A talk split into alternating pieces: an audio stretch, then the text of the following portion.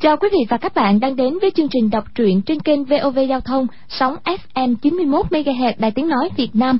Trong chương trình đọc truyện đêm hôm qua, chúng ta đã theo dõi phần sáu mươi ba bộ truyện Anh Hùng Xạ Điêu của nhà văn Kim Dung như sau. Quách Tĩnh và Hoàng Dung đến huyện Đào Nguyên, mở bao vải trắng ra, thấy tấm bản đồ hướng dẫn đến gian nhà lá bên thác nước. Tại đó, họ mở bao vải đỏ, trong đó nói, trên đời chỉ có Đoàn Hoàng gia mới cứu được nàng. Hai người chỉ nhìn thấy một người đang câu cặp cá kim oa oa bị hụt. Quách Tĩnh nhảy xuống dòng nước chảy xiết, mò vào hang đá, bắt cặp cá giao cho người câu cá. Y chạy nhanh vào gian nhà lá để thả vào nước. Quách Tĩnh theo lời Hoàng Dung lấy thuyền và mái chèo sắt, tay bế Hoàng Dung chèo ngược dòng lên núi, xuyên qua một đường hang thì thấy sau cầu vòng nước, một người tiều phu, tay phải cầm búa, tay trái cầm sọt củi tùng đang hát một khúc ca Sơn Pha Dương. Hoàng Dung buộc miệng cũng hát một bài Sơn Ca Dương đáp lại. Gã tiều phu thích thú và nghĩ hai người mượn được thuyền của người câu cá, nên y chỉ tay vào cạnh núi bảo lên đi. Quách Tĩnh cõng Hoàng Dung bám vào sợi dây mây to, bò lên khỏi tầng mây mù tới đỉnh. Nơi này là chỗ đất bằng phẳng, rộng khoảng hai mươi mẫu sơn điền trồng lúa.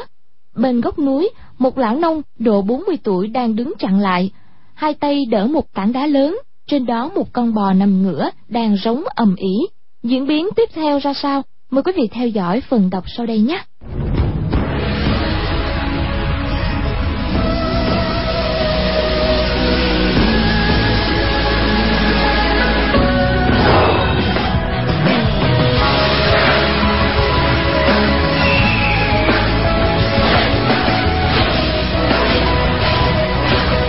Trên đỉnh núi này là đất bằng, khai khẩn thành khoảng hai mươi mẫu sơn điền trồng cấy lúa mạ.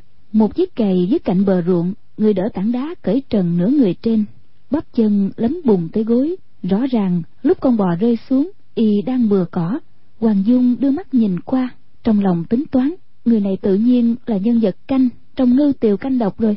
Con bò này ít nhất cũng phải nặng trên dưới ba trăm cân nè. Sức nặng của tảng đá xem ra cũng không nhẹ hơn con bò. Tuy một nửa dựa vào sườn núi, nhưng y vẫn đỡ rất vững, tính ra cũng có thần lực kinh người. Quách Tĩnh đặt nàng xuống, chạy mau qua phía đó. Hoàng Dung vội kêu, thông thả, đừng có gấp. Nhưng Quách Tĩnh cứu người là trọng, đã giọt tới cạnh người nông phu, ngồi xổm xuống, giơ tay đỡ tảng đá, nói, để ta đỡ cho, ngươi cứ lên dắt con bò qua chỗ khác đi. Người nông phu cánh tay chợt nhẹ bỗng, còn không tin rằng Quách Tĩnh lại có sức khỏe đỡ được con bò và tảng đá lớn như thế.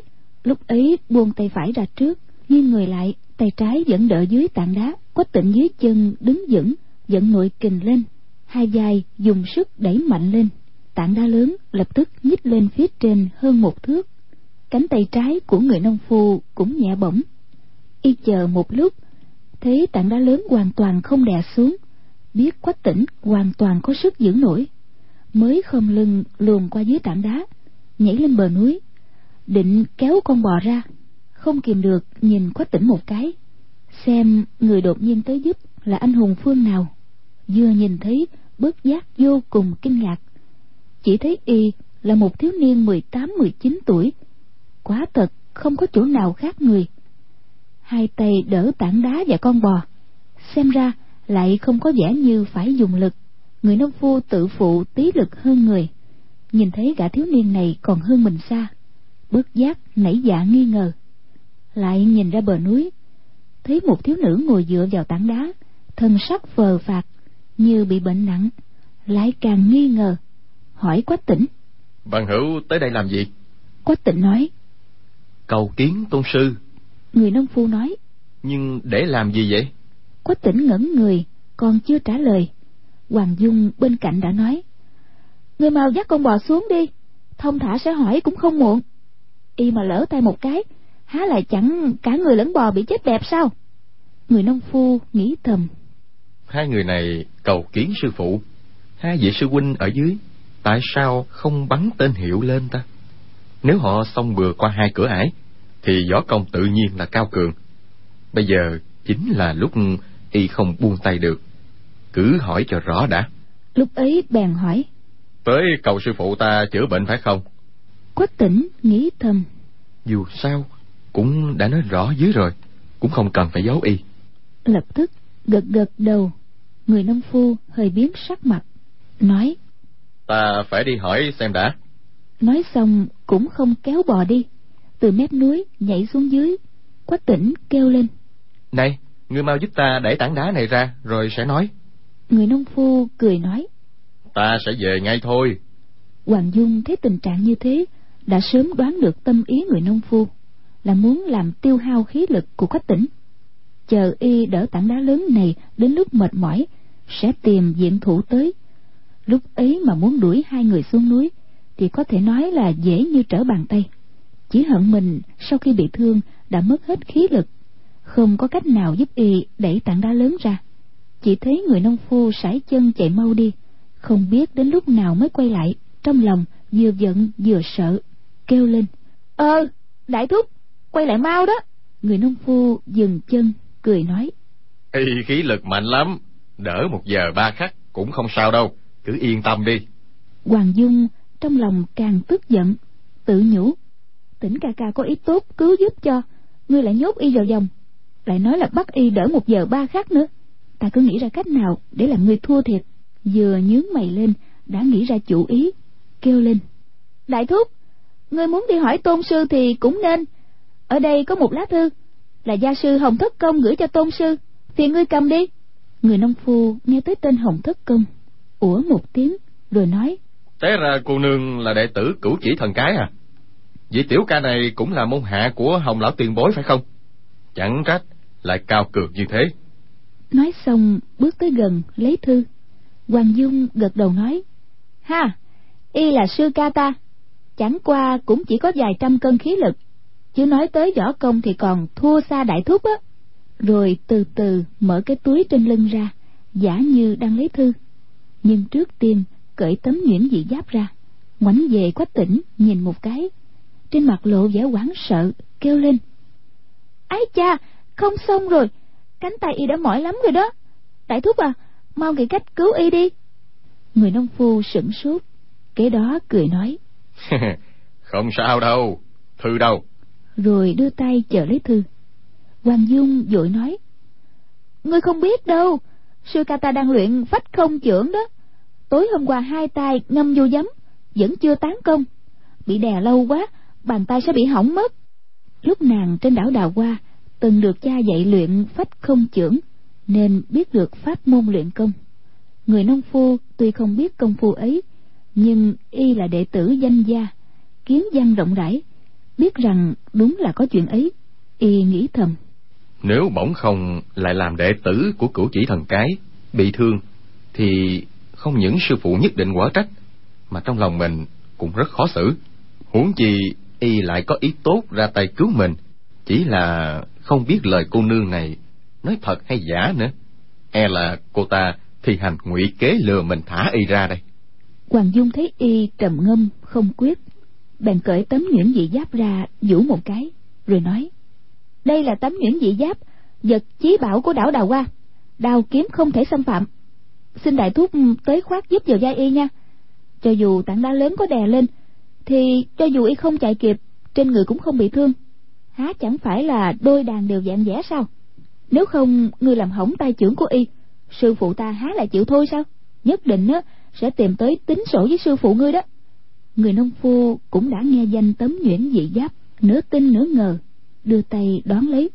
Hoàng Dung thấy y trên mặt có vẻ không tin, bèn nói: sư phụ ta dạy không được lừa người khác, tại sao còn dám lừa đại thúc chứ? Nếu đại thúc không tin thì cứ chém vài đao lên tấm giáp này thử xem. Người nông phu thấy trên mặt nàng đầy vẻ ngây thơ, không chút gian trá, nghĩ thầm: Cửu Chỉ Thần Cái là bậc tiền bối cao nhân, nói ra như vàng ngọc, sư phụ mình lúc nhắc tới ông ta đều tỏ vẻ vô cùng khâm phục. Xem dáng vẻ cô nương nhỏ này, quả thật không phải là người bịa đặt. Chỉ là vì sự an nguy của sư phụ nên không dám có chút sơ suất, rút thanh đoạn đao trong lưng ra, chém luôn mấy đao xuống tấm nhuyễn dị giáp. Tấm giáp quả nhiên không hề bị trầy, đúng là dị bảo trong võ lâm. Lúc ấy không hề nghi ngờ gì nữa, nói: Được rồi, ta cầm tới khoác lên vai y là được chứ gì. Y nào ngờ Hoàng Dung khuôn mặt trắng muốt, không có chút gian trá, nhưng trong lòng thì quỷ kế đa đoan. Lúc ấy cầm tấm nhuyễn dị giáp bước tới cạnh Quách Tĩnh, khoác lên vai phải của y, hai tay đỡ lấy tảng đá, giận kình lên vai, đẩy tảng đá lên, nói: Người buông tay ra đi, dùng đầu vai mà đỡ. Hoàng Dung bên cạnh chăm chú nhìn hai người, thấy người nông phu đã đỡ tảng đá, bèn kêu: Tĩnh ca ca, phi long tại thiên. Quách Tĩnh chỉ cảm thấy cổ tay vừa lỏng, lại nghe Hoàng Dung kêu lên, cũng không nghĩ ngợi gì, lập tức chưởng phải đè về phía trước, chưởng trái từ dưới cổ tay phải xuyên ra, dùng chiêu phi long tại thiên trong hàng long thập bát chưởng. Người đang trên không, chưởng phải lại lật lên trên chưởng trái, đẩy mạnh ra một cái, rơi xuống cạnh người Hoàng Dung. Tấm nhuyễn dị giáp vẫn nằm yên trên vai. Chỉ nghe người nông phu ngoác miệng chửi lớn, quay nhìn lại thấy y hai tay giơ lên đỡ lấy tảng đá lớn, không sao động đậy được. Hoàng Dung cực kỳ đắc ý, nói: Thỉnh ca ca, chúng ta đi thôi. Rồi quay đầu nói với người nông phu: Ngươi khí lực mạnh lắm, đỡ một giờ ba khắc cũng không sao ha, cứ yên tâm đi. Người nông phu chửi lên: Con nhà đầu này là giở trò này ra để lừa ta hả? Người nói cửu chỉ thần cái, nói ra là giữ lời. Tiếng tâm anh hùng một đời của lão nhân gia người đều bị con nhà đầu nhà ngươi làm mất hết rồi. Hoàng Dung cười nói: Làm mất cái gì? Sư phụ ta bảo ta không được bịa đặt, nhưng cha ta nói á, lừa người không hề gì. Ta thích nghe lời cha ta đó, sư phụ cũng không sao cản được đâu. Người nông phu tức giận nói: Cha ngươi, cha ngươi là ai? Hoàng Dung nói: Ủa, ta không cho ngươi nhìn thấy nhuyễn dị giáp rồi sao? Người nông phu chửi lớn: Đáng chết, đáng chết, té ra con nhà đầu này là con gái Hoàng lão ta, tại sao mình lại bỗng dưng hồ đồ như thế chứ? Hoàng Dung cười nói: Đúng đó, sư phụ ta nói ra như núi, trước này ông không lừa gạt ai cả. Chuyện đó khó học lắm, ta cũng không muốn học ông, ta thấy lời cha ta dạy rất là đúng. Nói xong cười khanh khách, kéo tay Quách Tĩnh tiếp tục đi về phía trước.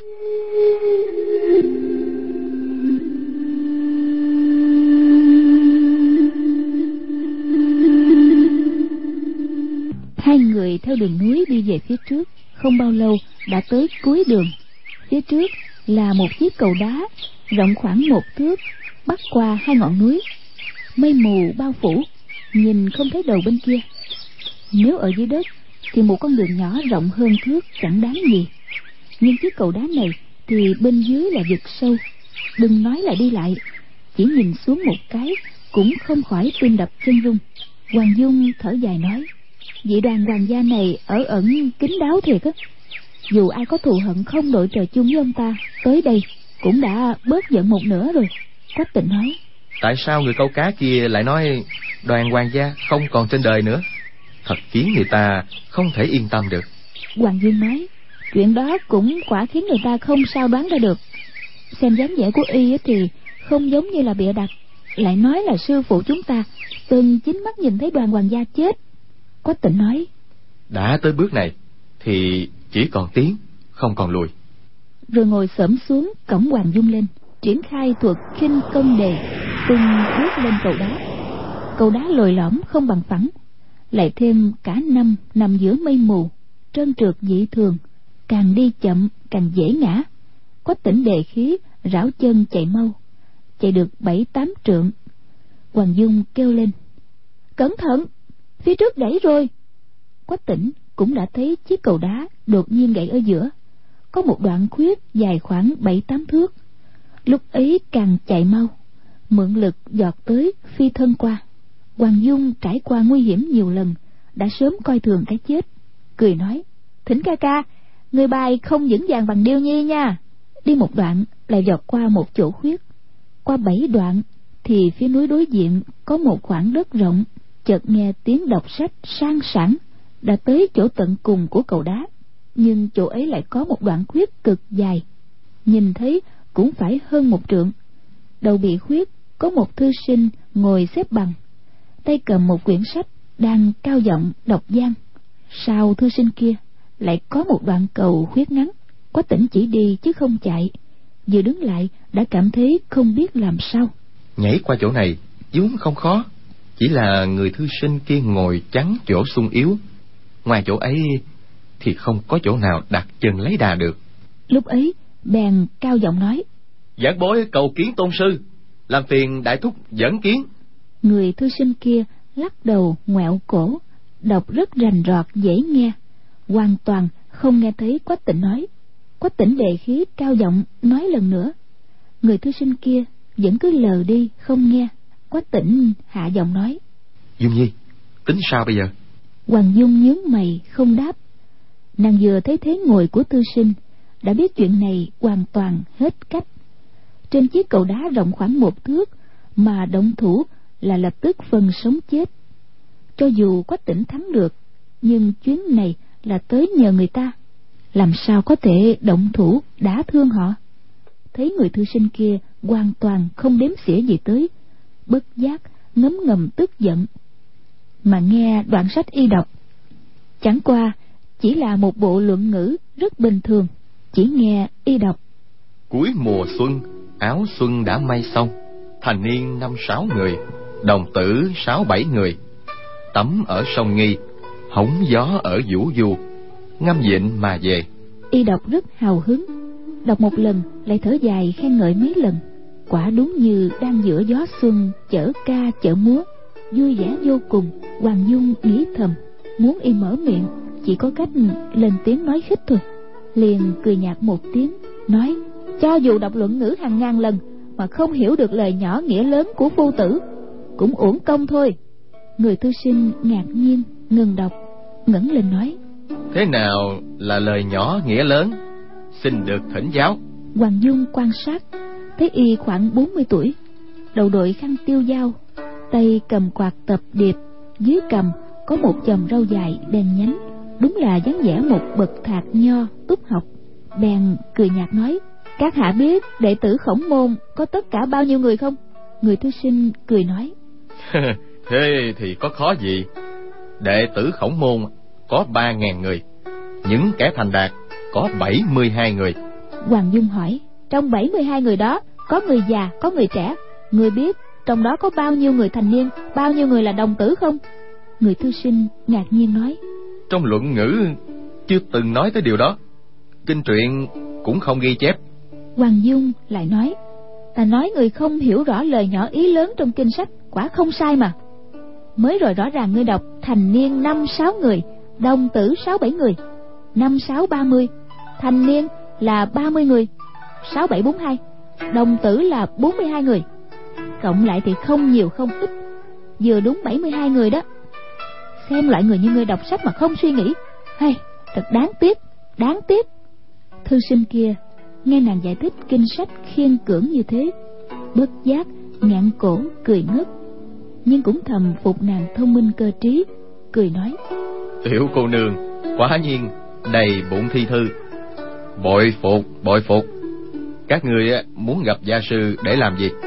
Hoàng Dung nghĩ thầm, nếu nói tới để xin chữa bệnh, nhất định y sẽ tìm đủ cách làm khó dễ, nhưng câu này lại không thể không trả lời. Được rồi, y đang đọc luận ngữ, mình cứ vớ vài câu của Khổng phu tử hỏi dặn y.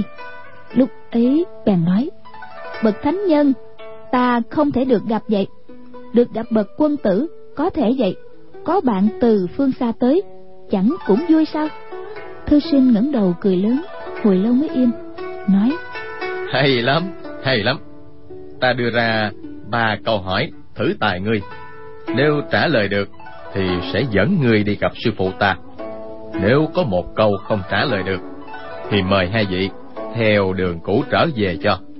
Hoàng Dung nói: "Ái chà, ta chưa từng đọc nhiều sách vở, câu hỏi khó quá, ta không trả lời được đâu."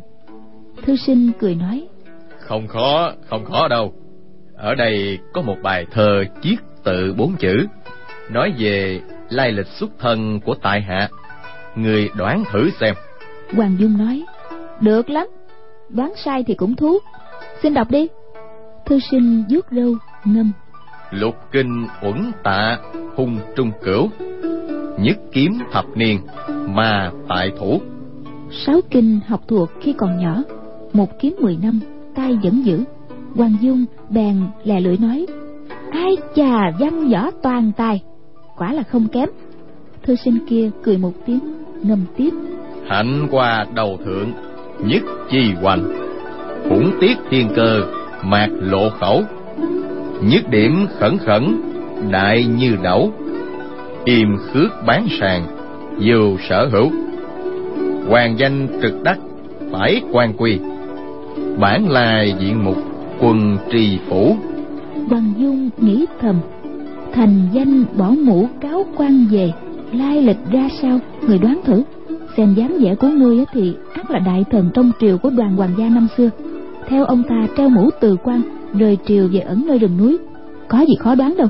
Bèn nói: chữ lục thêm chữ nhất và chữ thập là chữ tân, chữ hạnh trên thêm một nét ngang, dưới bỏ chữ khẩu là chữ vị, nửa chữ sàn thêm chữ đại và một chấm là chữ trạng, còn chữ hoàng bỏ cái mũ ở trên là chữ nguyên, tân vị trạng nguyên, thất kính thất kính, té ra là trạng nguyên gia khoa tân vị. Thư sinh chợt sửng sốt, vốn nghĩ lối đố chữ ấy rất khó đoán, cho dù đoán đúng cũng phải mất nửa ngày, mà trên cái cầu hẹp như thế này, thiếu niên kia võ công có cao cường hơn, e cũng khó đứng được lâu. Muốn khiến hai người biết khó mà lui, ngoan ngoãn trở về. Nào ngờ Hoàng Dung lại như không nghĩ ngợi gì, thuận miệng trả lời.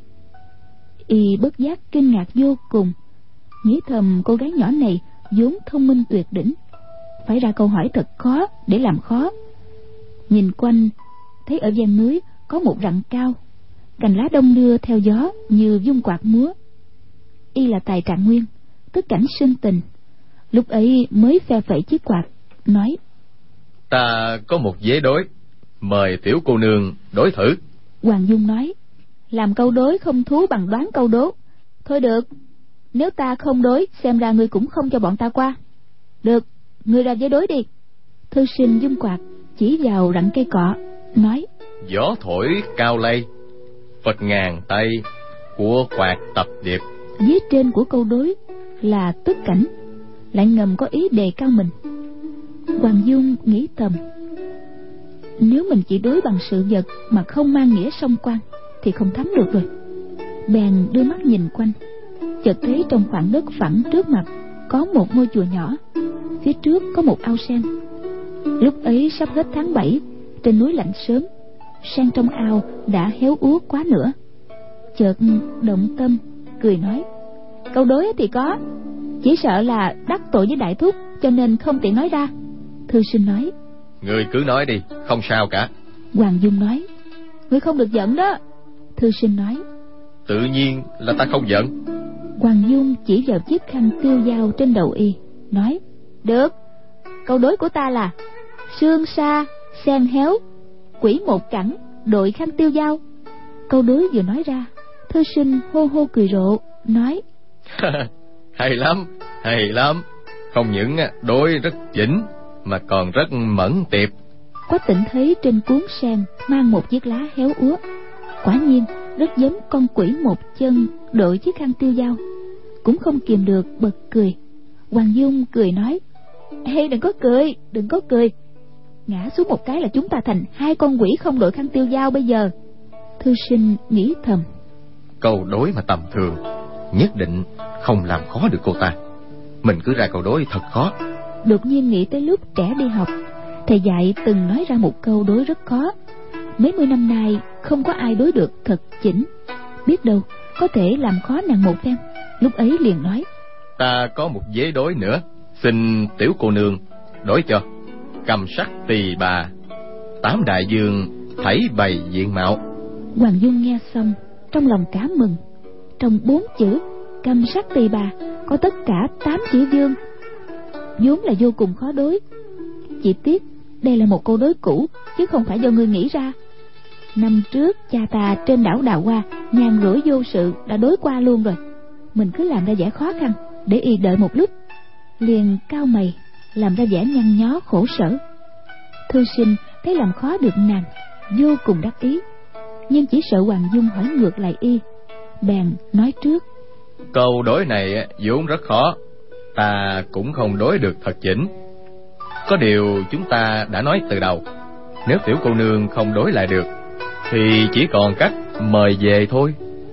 Hoàng Dung cười nói, nếu nói phải đối với đối này thì có gì là khó, chỉ sợ vế mới rồi đắc tội với đại thúc, bây giờ vế này lại đắc tội với cả bốn vị ngư tiều canh độc, cho nên không nói ra được. Thư sinh không tin, nghĩ thầm, người mà đối được đã là thiên nan vạn nan, há lại có thể nhân dịp này chọc ghẹo cả bốn anh em ta. Liền nói, được, chỉ cần đối cho chỉnh, chuyện cười cợt có gì mà phải đáng ngại. Hoàng Dung cười nói, nếu đã như vậy thì ta xin lỗi trước nha. Xin đối lại thế này: Ly Mị Võng Lượng, bốn tiểu quỷ đều có ruột gan. Thư sinh cả kinh, đứng bật dậy, dùng tay áo một cái, vái Hoàng Dung một vái, nói, tại hạ bái phục. Hoàng Dung đáp lễ, cười nói, nếu không phải các vị đều dùng tâm cơ cản trở bọn ta lên núi thì giới đối này quả thật cũng khó mà nghĩ ra. Nguyên năm xưa, lúc Hoàng Dược Sư làm giới đối này thì Trần Quyền Phong, Húc Linh Phong, Lục Thừa Phong, Mã Mặc Phong, bốn đệ tử đang đứng hầu bên cạnh y. Y bàn lấy bốn chữ ấy để chọc ghẹo bốn người. Lúc ấy Hoàng Dung còn chưa ra đời, về sau nghe cha kể lại, hôm nay lại dùng đó để chỉ bốn người ngư tiều canh độc. Thư sinh hừ một tiếng, quay người nhảy qua chỗ huyết của chiếc cầu, nói, mời. Quách Tĩnh đứng yên nghe hai người so tài văn chương, chỉ sợ có câu nào Hoàng Dung không đáp được thì công lao trước đây kể như bỏ hết. Nhìn thấy người thư sinh nhường đường, trong lòng cá mừng, lập tức đề khí nhảy tới, điểm chân xuống chỗ người thư sinh vừa ngồi, rồi lại nhảy qua chỗ huyết cuối cùng. Thư sinh thấy y cõng Hoàng Dung vượt chỗ hiểm như đi trên đất bằng, cũng thầm thán phục, mình tự phụ là văn võ song toàn, nhưng thật ra văn thì không bằng tiểu cô nương này, võ thì cũng không bằng thiếu niên này. Xấu hổ ơi là xấu hổ. Bèn nghiêng mắt lại nhìn lại Hoàng Dung lần nữa, chỉ thấy nàng nghênh ngang đắc ý, nghĩ cô gái nhỏ này thắng được một vị trạng nguyên túc học nên không giấu được sự đắc ý, nghĩ thầm, mình cứ chọc ghẹo cô ta một phen để cô ta đừng đắc ý quá. Lúc ấy bèn nói, cô nương văn tài tuy cao nhưng hành động thì có chỗ kém. Hoàng Dung nói, xin thỉnh giáo. Trong sách Mạnh Tử có câu, nam nữ thụ thụ bất thân, đó là lễ vậy. Xem ra cô nương là một vị khuê nữ, lại hoàn toàn không phải là vợ chồng với tiểu ca này, tại sao lại để y cõng? Mạnh phu tử chỉ nói khi chị dâu chết đuối thì em chồng mới có thể nắm tay kéo lên. Cô nương đã không rơi xuống nước, lại không phải là chị dâu của tiểu ca đây, mà ôm ôm ấp ấp, quả thật rất trái với lễ giáo. Hoàng Dung nghĩ thầm, hơ, Tĩnh ca ca có tốt với mình hơn, người khác cũng biết y không phải là chồng mình. Lục Thừa Phong, Lục sư ca nói như vậy, vị trạng nguyên này lại cũng nói như vậy nữa. Lập tức chẩu môi một cái, nói, Mạnh phu tử rất thích ăn nói bậy bạ, lời nói của y làm sao mà tin được. Thư sinh tức giận nói, Mạnh phu tử là bậc đại thánh đại hiền, tại sao lại không tin được lời ông? Hoàng Dung cười hề hề, nói, khất cái làm sao hai vợ được, láng giềng liệu có mấy con gà, đương thời thiên tử nhà Chu đó, Tề Ngụy sau lòng vẫn thiết tha. Thư sinh càng nghĩ càng thấy đúng, ngẩn ra hồi lâu không đáp được. Nguyên bài thơ ấy là của Hoàng Dược Sư làm, y chê bai than vũ, coi thường Chu Khổng, đối với những lời thánh hiền truyền lại lúc rảnh rỗi lại bài bác mỉa mai, từng làm không ít thơ ca từ phú chế nhạo Khổng Mạnh. Sách Mạnh Tử có chuyện nói người nước Tề có hai vợ mà đi xin cơm thừa canh cặn, lại nói có người mỗi ngày ăn cắp một con gà của người láng giềng. Y bèn nói hai chuyện ấy là để lừa người. Hai câu cuối của bài thơ trên là nói vào thời chiến quốc, thiên tử nhà Chu vẫn còn, tại sao Mạnh Tử không phụ tá Dương Thất mà lại đi gặp Lương Huệ Dương, Tề Tuyên Dương để cầu làm quan? Chuyện đó không khỏi có chỗ trái hẳn với đạo lý thánh hiền. Thư sinh nghĩ thầm, chuyện người nước Tề và chuyện trộm gà nguyên là ví dụ, không đáng để nói. Nhưng hai câu sau, chỉ sợ dựng mạnh phu tử dưới đất lên thì ông cũng khó mà tự biện hộ được. Lại nhìn Hoàng Dung một cái, nghĩ thầm, còn nhỏ mà sao đã khôn ngoan quỷ quái như thế nhỉ? Lúc ấy không nói gì nữa, đưa hai người đi thẳng vào. Lúc đi qua ao sen, nhìn thấy lá sen dưới hồ, không kìm được lại nhìn Hoàng Dung một cái. Hoàng Dung phì cười một tiếng, quay đầu qua chỗ khác. Thư sinh kia dẫn hai người vào chùa, mời hai người ngồi ở phòng phía đông. Tiểu sa di bưng trà lên.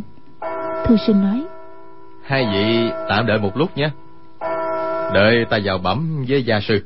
Quách Tĩnh nói, khoan đã, vị đại thúc cày ruộng kia đứng ở mép núi đỡ tảng đá lớn, không thoát thân được, xin đại thúc cứu y trước đã. Thư sinh giật nảy mình, phi thân giọt đi.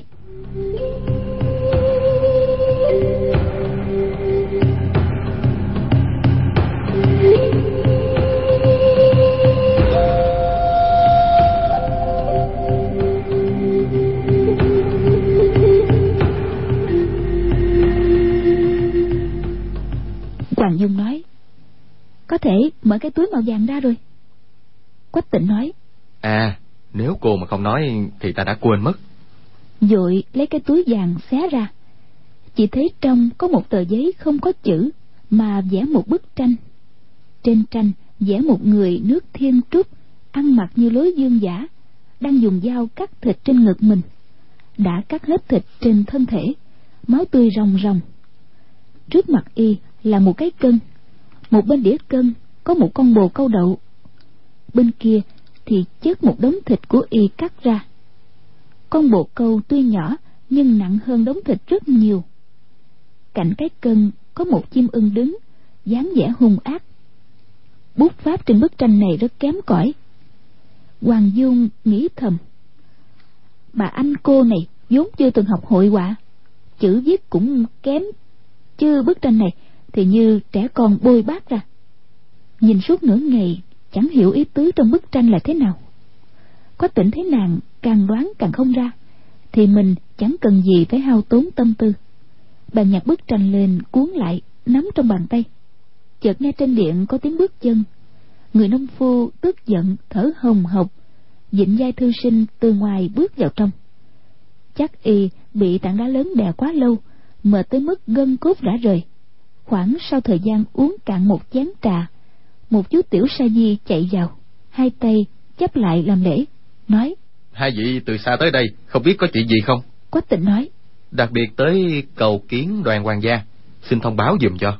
Chú tiểu sa di chắp tay nói, đoàn hoàng gia đã sớm không còn trên đời, hai vị phải vất vả một chuyến uổng công rồi, xin mời dùng cơm chay, rồi tiểu tăng sẽ cung kính tiễn chân xuống núi.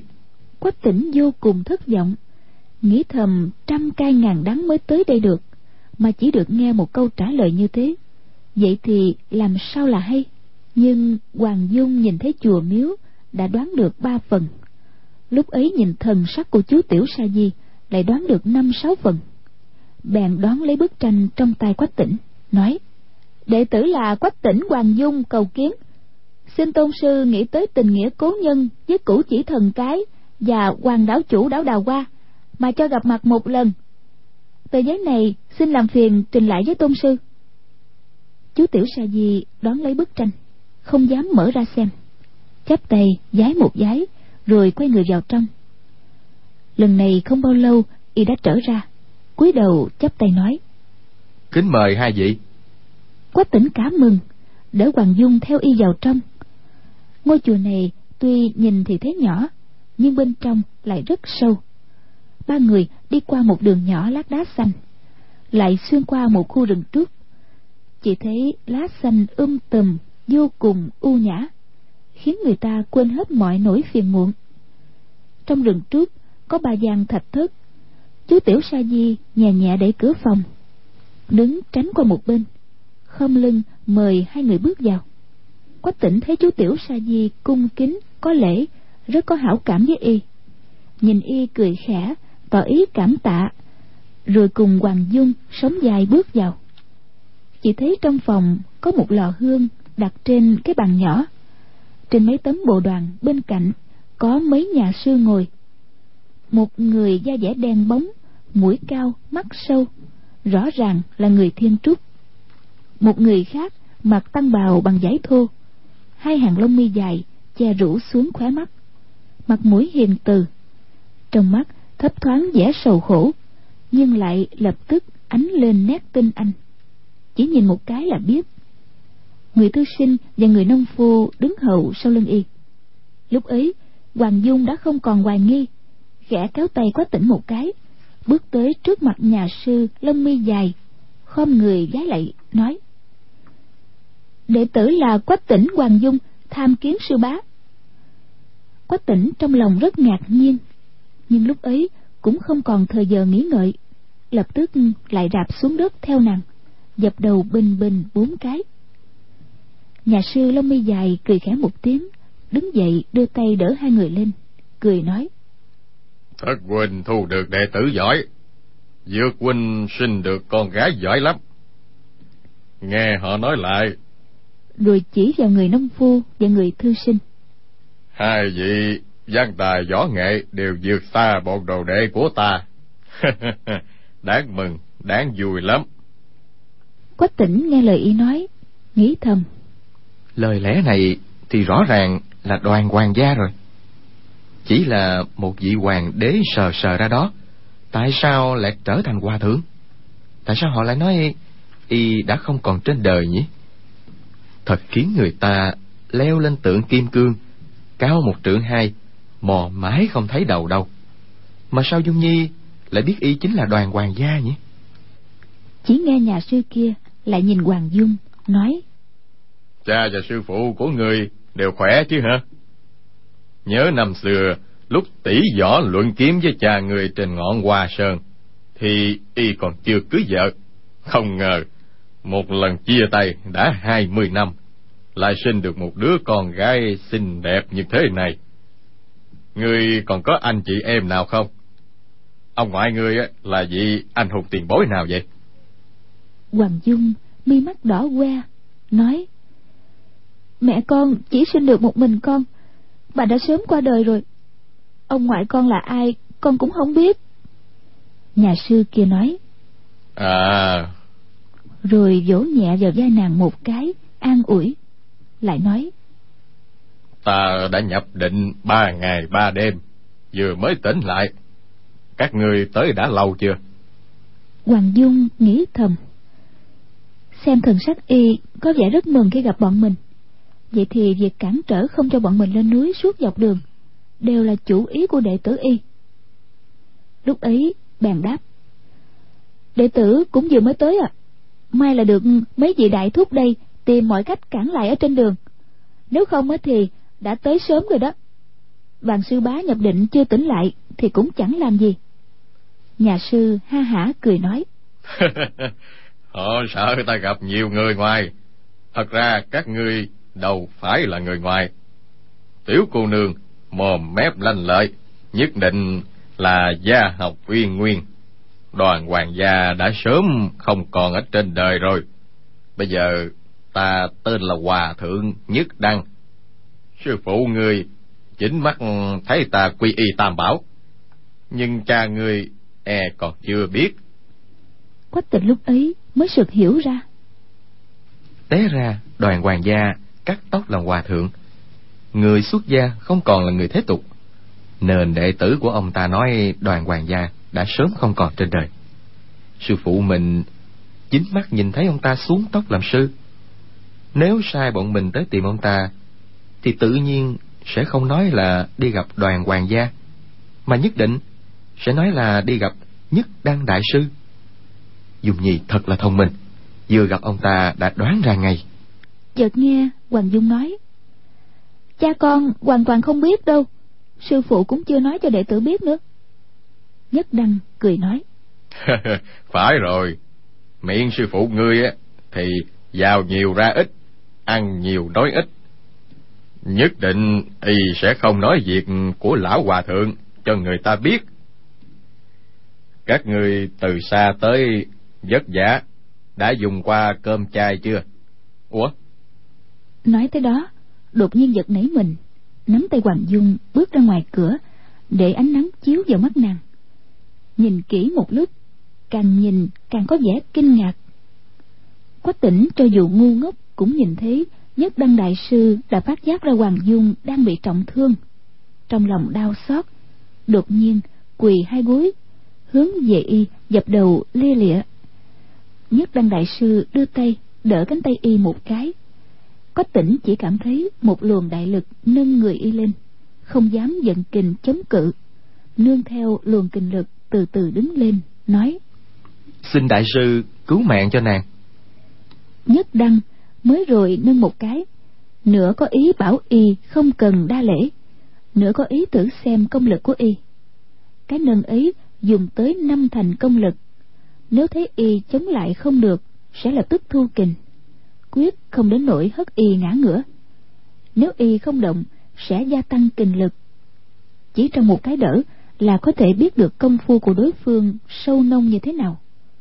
Nào ngờ Quách Tĩnh lại thuận thế đứng lên, tự nhiên nhiên nhiên quá giải mất luồng kinh lực của mình. Cái nền ấy không động chạm gì được tới y, khiến Nhất Đăng giật nảy mình, nghĩ thầm: Thất huynh thu được đồ đệ giỏi lắm, chẳng trách bộ đồ đệ của mình càm bái hạ phục. Lúc ấy Quách Tĩnh nói một câu: Xin đại sư cứu mạng giúp nàng. Vừa dứt, đột nhiên chân đứng không vững, thân hình không tự chủ được chúi lên trước một bước, vội dẫn kình đứng lại, nhưng đã tâm phù khí đục, mặt mũi đỏ bừng, trong lòng cả kinh.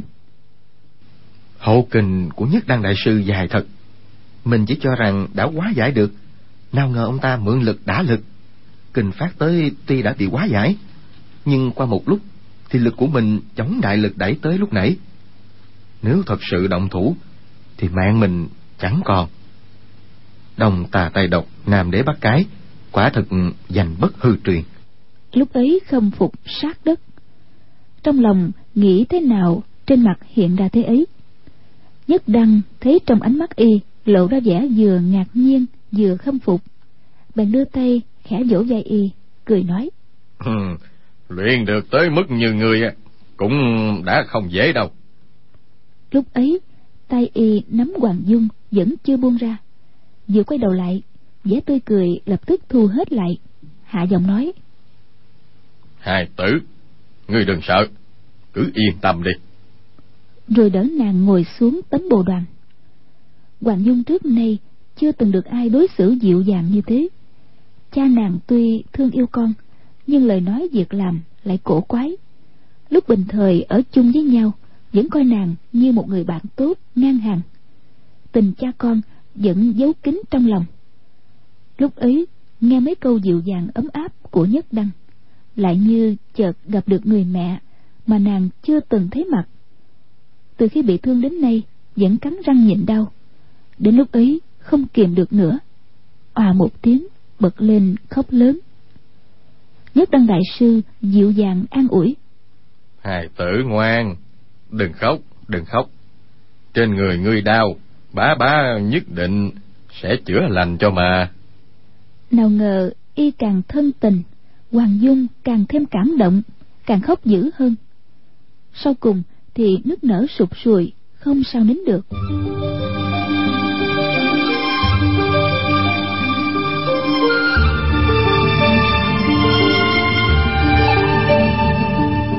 Quách Tĩnh nghe y ưng thuận chữa thương, trong lòng cả mừng, vừa quay đầu nhìn, chợt thấy người thư sinh và người nông phu hai mắt lồi ra đầy vẻ tức giận, đang trừng trừng nhìn mình. Lập tức trong lòng cảm thấy xấu hổ. Bọn mình tới đây toàn nhờ Dung Nhi dùng mưu kế, chẳng trách gì họ nổi giận. Chỉ là không biết vì sao Nhất Đăng đại sư từ hòa như thế, mà đệ tử của ông ta lại nhất định cản trở. Chợt nghe Nhất Đăng đại sư lại nói: Hài tử, người bị thương thế nào, tìm được tới đây như thế nào, thong thả kể cho bá bá nghe coi. Lúc ấy Hoàng Dung sụt sịt kể lại việc ngộ nhận Cừu Thiên Nhận là Cừu Thiên Trượng thế nào, bị y song chưởng đánh trúng như thế nào. Nhất Đăng nghe nói tới tên Thiết Chưởng Cửu Thiên Nhân, hơi cau cau mày, nhưng lại lập tức ung dung nghe tiếp. Lúc Hoàng Dung trò chuyện, vẫn lưu tâm xem xét thần sắc của Nhất Đăng đại sư. Tuy y chỉ khẽ cau mày, nhưng cũng không thoát được mắt nàng. Tới đoạn gặp anh cô trong ao tối ở rừng sâu, bà ta chỉ điểm tới đây cầu kiến như thế nào, thì vẻ mặt Nhất Đăng đại sư trong chớp mắt xa sầm, tựa hồ nhớ lại một chuyện đau lòng đã qua. Hoàng Dung lập tức im bặt. Qua hồi lâu, Nhất Đăng đại sư thở dài một tiếng, hỏi: "Về sao thế nào?" Hoàng Dung tiếp tục kể chuyện ngư tiều canh độc làm khó như thế nào, người tiều phu khinh dị cho họ qua, thì đem sự thật khen ngợi y mấy câu, còn ba người kia thì thêm mắm dặm muối tố cáo hết một lượt, làm hai người thư sinh và nông phu càng đầy vẻ tức giận. Quách Tĩnh mấy lần chen vào: "Dung Nhi, đừng nói quá, vị đại thúc này không có gì là hung dữ cả."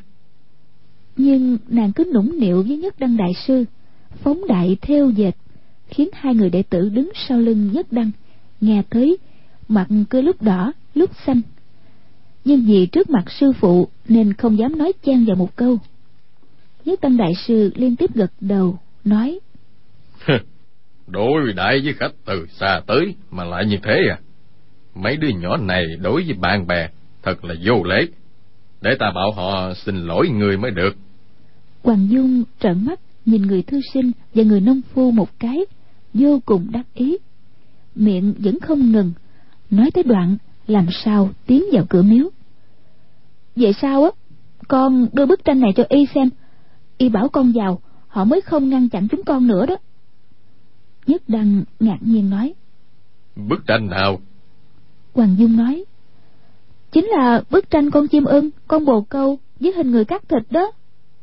Nhất Đăng nói: "Ngươi đưa cho ai nè?" Hoàng Dung còn chưa trả lời, người thư sinh đã rút trong bọc ra, hai tay đưa lên nói: "Dạ, ở chỗ đệ tử. Mới rồi sư phụ nhập định chưa tỉnh, nên vẫn chưa trình sư phụ xem qua." Nhất Đăng đưa tay đón lấy, nhìn Hoàng Dung cười nói: "Ngươi xem đó, nếu ngươi không nói thì ta cũng chẳng được xem đâu."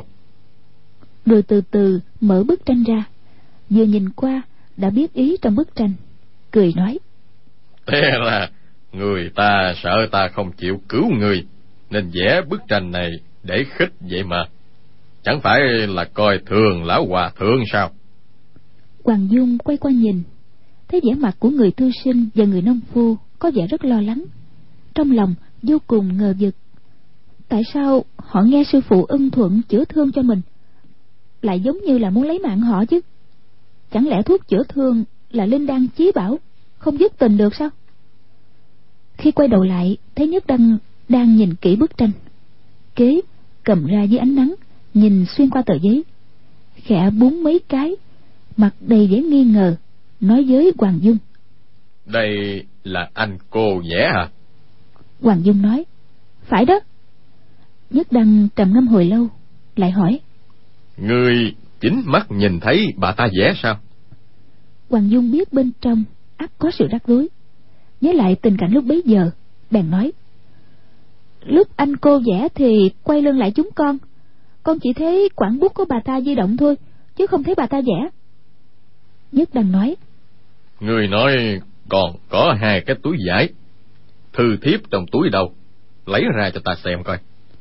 Quách Tĩnh lấy ra đưa lên, Nhất Đăng nhìn thấy thoáng biến sắc, hạ giọng nói: "Quả nhiên đúng như thế." Y đưa ba trang thư thiếp cho Hoàng Dung, nói: "Dược huynh là danh gia về thư họa, người gia học uyên nguyên, nhất định biết rõ cách thưởng thức. Vậy cứ xem ba trang thư thiếp này có gì khác nhau nè." Hoàng Dung đón lấy, nhìn qua một lượt, nói: "Hai trang thư thiếp này chỉ là giấy ngọc bản bình thường, nhưng mà tờ giấy vẽ bức tranh này là giấy cựu kiển, trước nay rất ít thấy." Nhất Đăng đại sư gật đầu nói: "Ừ, chuyện thư họa đó thì ta không biết. Người thấy công lực trên bức tranh thế nào?" Hoàng Dung nhìn kỹ mấy lượt, cười nói: Ba bá, ba bá còn làm ra vẻ không biết nữa.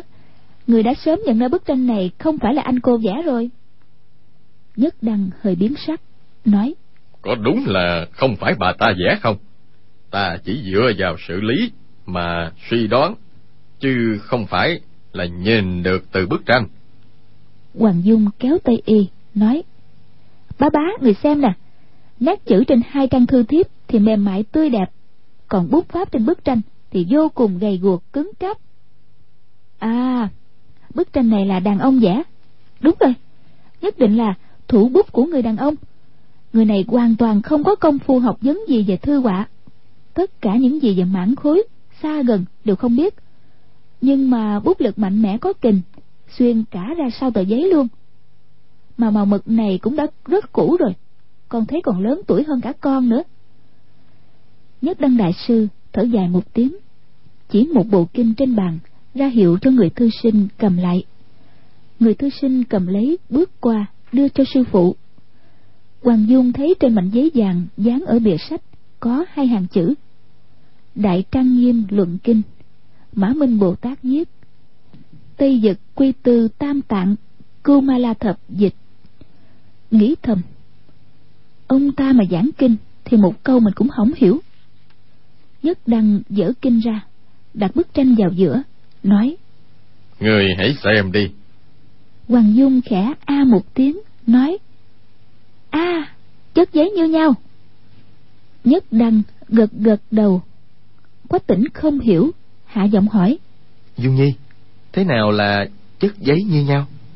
Hoàng Dung nói: Ngươi so sánh cho kỹ loại giấy trên quyển kinh này, há chẳng phải là hoàn toàn giống như loại giấy vẽ bức tranh sao?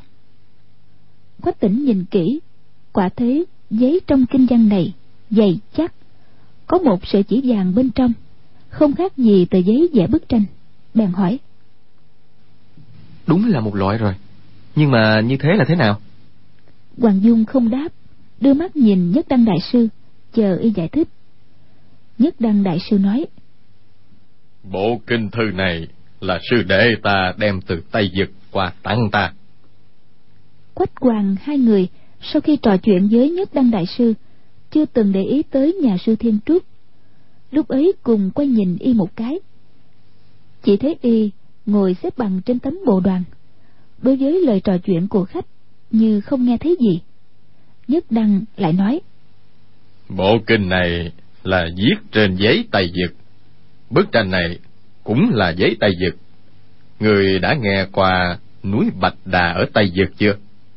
Hoàng Dung hoảng sợ nói: Tây Độc, Âu Dương Phong hả? Nhất Đăng thông thả gật đầu, nói: Không sai, bức họa này chính là Âu Dương Phong vẽ. Vừa nghe câu ấy, Quách Tĩnh, Hoàng Dung đều giật nảy mình, nhất thời không nói ra lời. Nhất Đăng mỉm cười nói: Vị Âu cư sĩ này suy nghĩ sâu sắc, quả thật rất lo xa. Hoàng Dung nói: Ba bá, con không biết bức tranh này là lão độc vật vẽ, nhưng nhất định y không có ý tốt. Nhất Đăng cười khẽ nói: Một bộ Cửu Âm Chân Kinh cũng cho là lớn. Hoàng Dung lại nói: Bức họa này có liên quan với Cửu Âm Chân Kinh à? Nhất Đăng thấy sau khi nàng kinh ngạc phấn hứng, trên trán hiện màu hồng, quả thật đã cố gắng vô cùng, chỉ là gắng gượng dẫn nội công chi trì. Lúc ấy mới đưa tay đỡ vai phải nàng, nói: Chuyện đó sau này sẽ nói, trước hết á, chữa thương cho người là chuyện quan trọng nhất. Lúc ấy bèn dìu nàng thông thả bước qua sương phòng ở bên cạnh. Vừa vào tới cửa, người thư sinh và người nông phu đột nhiên đưa mắt nhìn nhau, sấn tới trước cửa, cùng quỳ xuống nói: Sư phụ, để đệ tử chữa thương cho vị cô nương này. Nhất Đăng lắc đầu, nói: Không được, các người đủ công lực không? Có thể chữa khỏi không? Người thư sinh và người nông phu lại nói: Đệ tử cố gắng thử xem. Nhất Đăng đại sư thoáng sầm mặt, nói: Mạng người là việc lớn, hả có thể dễ dàng đem thử à? Người thư sinh lại nói: Hai người này được kẻ gian chỉ tới đây, quyết không có ý tốt. Sư phụ tuy ôm lòng từ bi, nhưng không thể để trúng kế kẻ gian. Nhất Đăng đại sư thở dài một tiếng, nói: hey, ta hàng ngày vẫn dạy dỗ các người những gì, người đem bức tranh này mà ngắm cho kỹ đi. Nói xong đưa bức tranh cho y. Người nông phu dập đầu nói: bức tranh này do Tây Độc vẽ, sư phụ, là độc kế của Âu Dương Phong đó. Nói tới đoạn cuối, dáng vẻ hoảng sợ, nước mắt đầy mặt. Quách Hoàng hai người vô cùng khó hiểu. Chữa thương trị bệnh thì có quan hệ gì lớn đến thế? Nhất Đăng đại sư hạ giọng nói: đứng lên đi, đứng lên đi, đừng để khách không yên lòng. Ngữ điệu của y tuy bình hòa, nhưng ngữ khí thì rất kiên quyết. Hai người đệ tử biết không sao khuyên được, đành cúi đầu đứng yên. Nhất Đăng đại sư đỡ Hoàng Dung vào phòng, vẫy tay gọi Quách Tĩnh: người lại đây. Quách Tĩnh bước vào phòng. Nhất Đăng buông tấm rèm trúc che cửa xuống, đốt một vòng hương cắm vào chiếc lò ở trên bàn.